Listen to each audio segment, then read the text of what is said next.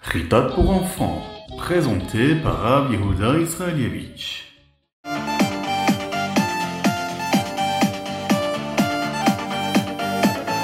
Bonjour à tous, infiniment heureux de vous retrouver pour partager avec vous le Chitat du jour et celui de Shabbat.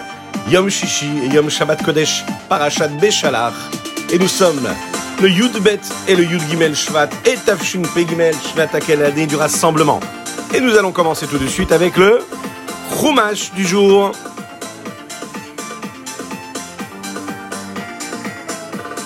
Les bénis Israël remercient Akadosh Baruch Ils reçoivent la manne. Il faut toujours se souvenir qu'Akadosh Baruch nous donne tout ce dont nous avons besoin. Hachem dit à Moshe, il dit au béni Israël, j'ai entendu, j'ai entendu que vous voulez non seulement de la manne, mais vous aussi vous voulez du pain, vous voulez de la viande. Mais Dieu dit à Moshe, dis-leur qu'il n'ait pas de crainte, ils auront tout ce qu'il faudra. La manne va descendre. Et cette manne-là qui va se poser quand le soleil va briller, c'est celle qui permettra au béni Israël de se nourrir. Elle s'appelait manne. Pourquoi manne? Manne parce que en hébreu c'est un peu comme si qu'on disait Maou, qu'est-ce que c'est? Eh bien c'est de la nourriture tout simplement. Moshe prévient les bénis Israël et il leur dit c'est Hachem qui vous a envoyé cette manne-là afin que vous puissiez vous nourrir et que vous ayez tout ce qu'il vous faut pour vous et pour vos familles. Mais Moshe leur dit attention, ne gardez pas la manne. Akadosh Baruch vous enverra de la manne tous les jours pour ce qu'il vous faut pour la journée. Ne gardez pas pour le lendemain. N'ayez pas peur. N'ayez pas peur qu'il ne vous en reste pas pour le jour d'après, puisque vous aurez tous les jours la portion quotidienne. Et en plus, ceux qui gardaient la manne, eh bien, elle pourrissait, et il y avait des vers. Moshe s'est mis très en colère, il leur a dit, mais je comprends pas. Je vous ai déjà dit de ne pas avoir peur, de ne pas craindre. Vous aurez toujours de la manne tous les jours. Il faut avoir la émouna. Mais malheureusement, il y a des bénisraëls qui n'ont pas eu la émouna à ce moment-là. La manne qui restait sur la terre fondait et ensuite elle se fondait complètement et elle disparaissait dans la terre. Le Yom Shishi, comme aujourd'hui, eh bien, les bénis Israël recevaient double part, celle du vendredi, mais aussi celle du Shabbat. C'est un peu comme le Chitat aujourd'hui. Hein Nous étudions le Chitat de vendredi, mais aussi celui de dimanche. Béné Israël, quand ils vont voir cette manne-là, ils avaient un grand miracle. Ils avaient la possibilité de ressentir le goût qu'ils voulaient. Alors ça avait toujours la même apparence, mais ça pouvait avoir un goût différent. Comment est-ce qu'était la manne? La manne, elle ressemblait à une petite boule toute ronde, et elle avait la couleur blanche. Son goût, c'était le goût du miel. Un petit peu comme un petit gâteau au miel. Vous aimez les gâteaux au miel? Eh bien, la manne, ça ressemblait au gâteau au miel.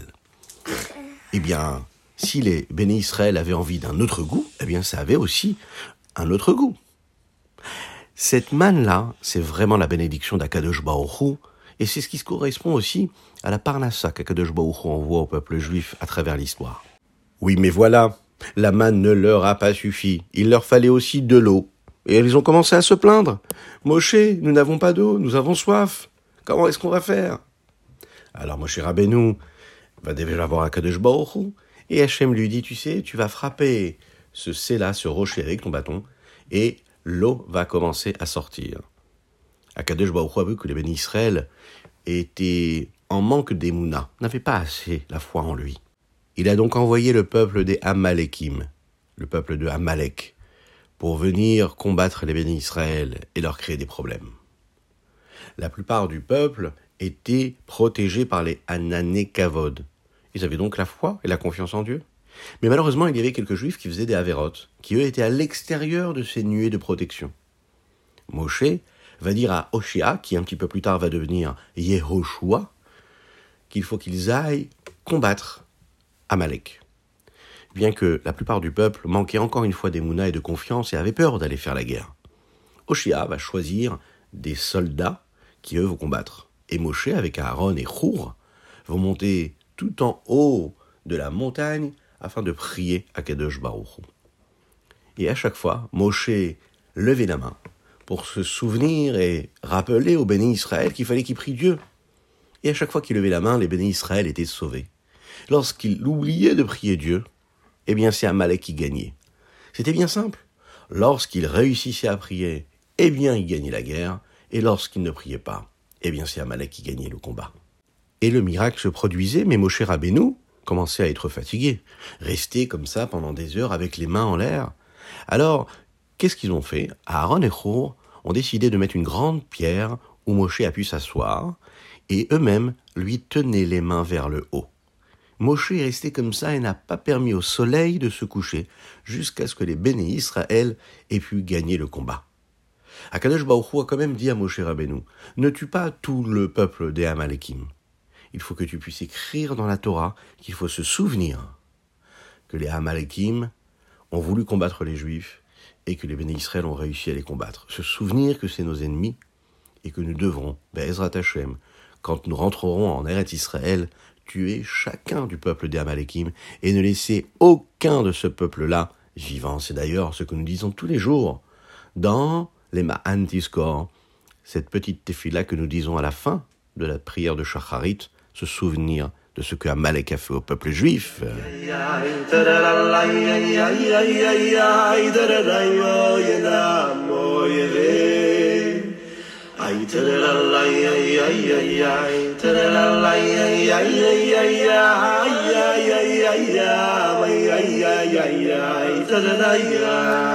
Et nous passons tout de suite au Teilim aujourd'hui, le Yudbet et demain le Yud Gimel. Dans le chapitre 66, il est dit comme ça Afar Yam La Yabasha. Hakadosh Baruch a transformé l'eau en terre ferme au moment de la Kriyat Yamsouf. Chassidut nous explique que c'est ce qui va se passer quand Mashiach arrivera. En général, l'eau recouvre toute la mer. Mais lorsqu'Akadosh Baruch a transformé la terre ferme en terre sèche, comme au moment de Kriyat Yamsouf, de la traversée de la mer Rouge, eh bien on avait la possibilité de voir ce qu'il y avait à l'intérieur de l'eau. C'est-à-dire voir ce qui est caché. Lorsque Mashiach arrivera, on pourra voir de nos propres yeux tout ce qui est caché aujourd'hui. Est-ce qu'on est capable aujourd'hui de voir la présence d'Akadosh Baoru, de voir la vitalité de Dieu qu'il y a partout dans chaque élément du monde? C'est compliqué. Mais quand il y aura Mashiach, on pourra voir cela de nos propres yeux. On est impatient, je sais que vous êtes impatient. Alors on va faire encore des mitzvot pour arriver à cela. Dans le Teilim de Shabbat, il y a le Teilim Samer Tet 69. Et dans ce Teilim, il est dit comme ça, qui est Yoshia Tzion. Akadosh Baruch va sauver. Tzion, Tzion, c'est Yerushalayim. Le Midrash nous raconte une petite histoire très intéressante. Un jour, il y avait un roi qui avait des petits moutons. Ces petits moutons-là avaient aussi un berger qui s'en occupait. Un jour, le roi s'est mis en colère et il a envoyé les petits moutons tout seuls partir tranquillement il a retiré la petite barrière qui les gardait, et il a décidé de prendre le berger et de lui dire Je ne veux plus que tu t'occupes de ce troupeau, laisse-les partir tout seuls. Un petit peu plus tard, le roi décide d'aller chercher ses moutons. Il lui manque. Il va encore une fois construire cette barrière qui les avait gardés jusqu'à aujourd'hui, mais il n'a pas appelé le berger pour venir s'en occuper. Le berger est venu voir le roi, il lui a dit Mais je comprends pas. Tu as construit encore une fois un enclos afin que les moutons puissent venir, tu as fait rentrer le troupeau, et moi, tu ne m'as pas demandé de venir pour m'en occuper Le roi David, dans ce Teilim, parle de lui. Lui qui est ce berger qui s'est toujours occupé du peuple juif. Il dit à Kadosh il dit, tu t'es occupé du peuple juif, tu te soucies d'eux en, galoute dans cet exil. Mais moi, tu m'as oublié, tu m'as pas demandé de venir m'occuper d'eux. Il lui demande à Hachem de se souvenir aussi de lui. Et va lui donner une bracha, une bénédiction particulière, afin qu'il ait une réussite particulière dans tous ses besoins. C'est la raison pour laquelle il est dit comme ça dans le texte au début, la les David les Azkir, afin qu'Akadosh se souvienne de lui. C'est ce qui se passe pour chacune et chacun d'entre nous. On doit se soucier de quelqu'un d'autre. C'est ce qui s'est passé avec nos patriarches, nos matriarches. C'est ce qui se passe avec chaque personne ici-bas sur terre qui aide un autre juif. Akadosh lui donne une bénédiction pour qu'il ait aussi une tranquillité dans sa vie personnelle de tous les jours.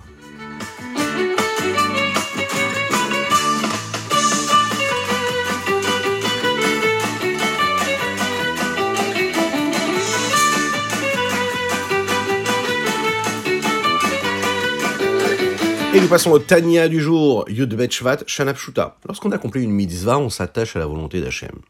Le corps de l'homme, c'est un peu comme une voiture, oui, qui accomplit la volonté de celui qui dirige la voiture. Elle ne va pas où elle veut. Il y a toujours un conducteur, et même les voitures qui avancent toutes seules, elles sont programmées. Il y a la volonté de l'ordinateur qui leur dit là où elles doivent aller. Eh bien, c'est la même chose. Nous, on doit ressentir quand on étudie la Torah. Eh bien, en train d'accomplir la volonté d'Hachem. Lorsqu'on comprend, lorsque l'on parle et qu'on dit les mots de la Torah, lorsqu'on pense et qu'on parle, eh bien, on est en train d'exprimer la volonté de Dieu. Prenons un exemple. La halakha nous dit qu'est-ce qu'il faut faire et qu'est-ce qu'il ne faut pas faire. Dans ce qu'elle nous dit, elle est en train d'exprimer la volonté de Dieu. Si on étudie la Torah, nous avons la volonté d'Hachem dans notre tête. C'est la raison pour laquelle on ne peut s'attacher à Hachem que si on pense souvent à Kadosh Baruch ou qu'on dit les mots d'Akadosh Baruch L'unicité et l'union qu'on est capable de créer avec Dieu, grâce à l'étude de la Torah, elle est très particulière. Elle est très forte, très puissante. C'est quelque chose qui est ressenti dans le monde spirituel. Peut-être qu'ici, on n'a pas l'impression de ressentir, mais il se passe quelque chose de très particulier parce que la volonté d'Hachem, elle est dans la sagesse de la Torah. Et quand on étudie la sagesse de la Torah avec notre intelligence à nous, alors on a la possibilité de s'attacher à la partie la plus élevée de Dieu. C'est encore plus élevé que ce que les malachim, les anges, ont la possibilité de faire pour s'attacher à Dieu. C'est aussi pourquoi la Gemara nous dit que l'étude de la Torah, c'est plus élevé d'une certaine façon que d'accomplir même une mitzvah ou même que de faire la tfila. Parce que quand on prie, on amène l'unicité d'Hachem dans les mondes spirituels, alors que quand on étudie la Torah, on crée une unicité dans les mondes supérieurs qui est bien plus grande que tout cela. Et dans ce Tanya-là du Yud Gimel Shvat de Shabbat Kodesh, le Rabbi Shnon Zalman approfondit cette idée-là. Et il nous dit, quand on prie, quand on pense à Kadesh Baruch à travers l'étude de la Torah, on crée cette union-là. Et ça amène chez le juif une crainte de Dieu très particulière au moment où il étudie la Torah. Alors s'il nous arrive de ne pas ressentir cette crainte-là ou cet amour pour Hachem, Lohan Morazaken va nous l'expliquer un petit peu plus tard aussi, comment est-ce qu'on peut réussir à l'avoir. Nous l'avons vu, comment est-ce qu'on peut s'attacher à Hachem quand on accomplit une mitzvah? Comment est-ce qu'on peut s'attacher à Hachem quand on étudie la Torah?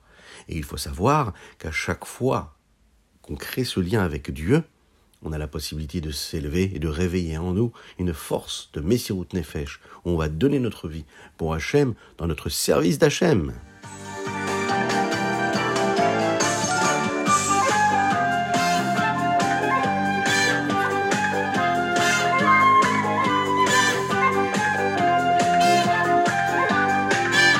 Et nous passons tout de suite au Ayom Yom. Alors celui du Yud Betchvat, il nous dit comme ça. Nous avons en nous la pensée et nous avons le cœur. Avec la pensée, on peut calmer, on peut ressentir de la froideur, de la réflexion. Avec le cœur, on ressent de la chaleur, de l'emballement, de l'engouement, de la joie, du ressenti.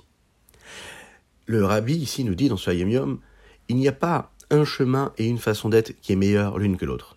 Akadosh Baruch veut qu'on utilise les deux. Utiliser le cerveau afin de s'apprendre à soi-même à être calme et posé et réfléchir comment servir Dieu dans la tranquillité et l'apaisement. Et d'un autre côté, on doit aussi avoir un sentiment de chaleur et d'emballement et d'engouement pour Akadosh Baruch ressentir une véritable joie d'accomplir la volonté qu'Akadosh Baruch nous demande d'accomplir. De l'Ayom Yom, du Yud Gimel Shvat, le rabbi nous rappelle qu'aujourd'hui c'est le Yortzeit de la rabbinite Sternasara, qui était la maman du rabbi Rayatz, le rabbi précédent, le rabbi Yosef Yitzhak l'année où le Hayom Yom a été écrit, c'était son premier Yortzeit. C'est la raison pour laquelle, quand on regarde dans le livre du Hayom Yom, on pourra voir que le rabbi écrit les lois qui concernent le premier Yortzeit. Le rabbi Marash, le rabbi Shmuel, était un petit enfant. Il connaissait déjà tout le Nach, les Nevim et les Ktuvim, Be'alpé par cœur. Le Tzemar Tzedek, lui venait de temps en temps lui poser des questions, le questionner, pour voir ce qu'il connaissait comme il fallait ou pas. Le rabbi Marash, lui, lui posait des questions sur ce qu'il avait étudié dans le Nar.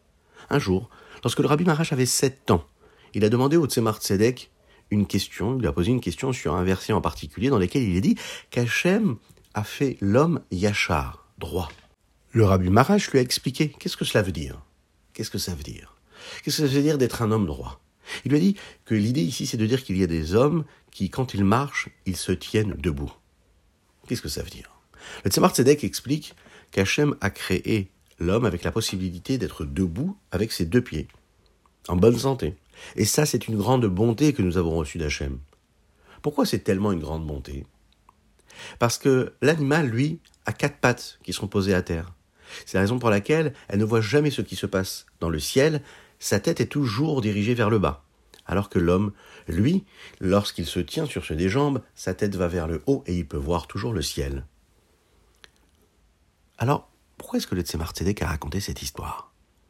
Le rabbi Yosef Yitzhak nous explique dans une lettre que ce verset-là nous dit que c'est justement la différence qu'il y a entre les animaux et l'homme.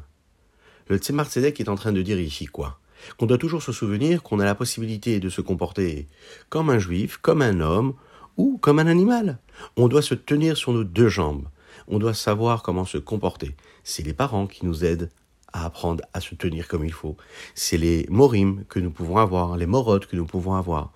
Il ne faut jamais regarder le bas. Le bas, c'est la geshmiut, c'est la matérialité. Il ne faut jamais regarder comme les animaux quand ils marchent et qui sont toujours en train de chercher ce qu'il y a sur le sol, ce qui peut leur apporter un peu de plaisir, de désir. Un homme ne doit pas regarder ce qui est en bas, il doit regarder ce qui est en haut. Il ne doit pas regarder ce qu'il a envie, mais ce qu'il faut qu'il fasse. Il faut regarder le ciel et penser à ce qu'Akadosh attend de nous.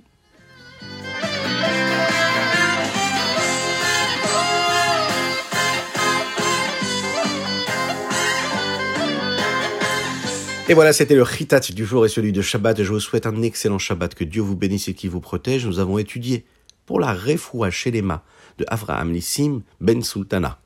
Je vous souhaite un excellent Shabbat dans la joie la plus totale. Soyez heureux, chantez, dansez, accueillez les malachim de Shabbat comme il faut. N'oubliez pas de dire un petit mot de Torah à table de Shabbat.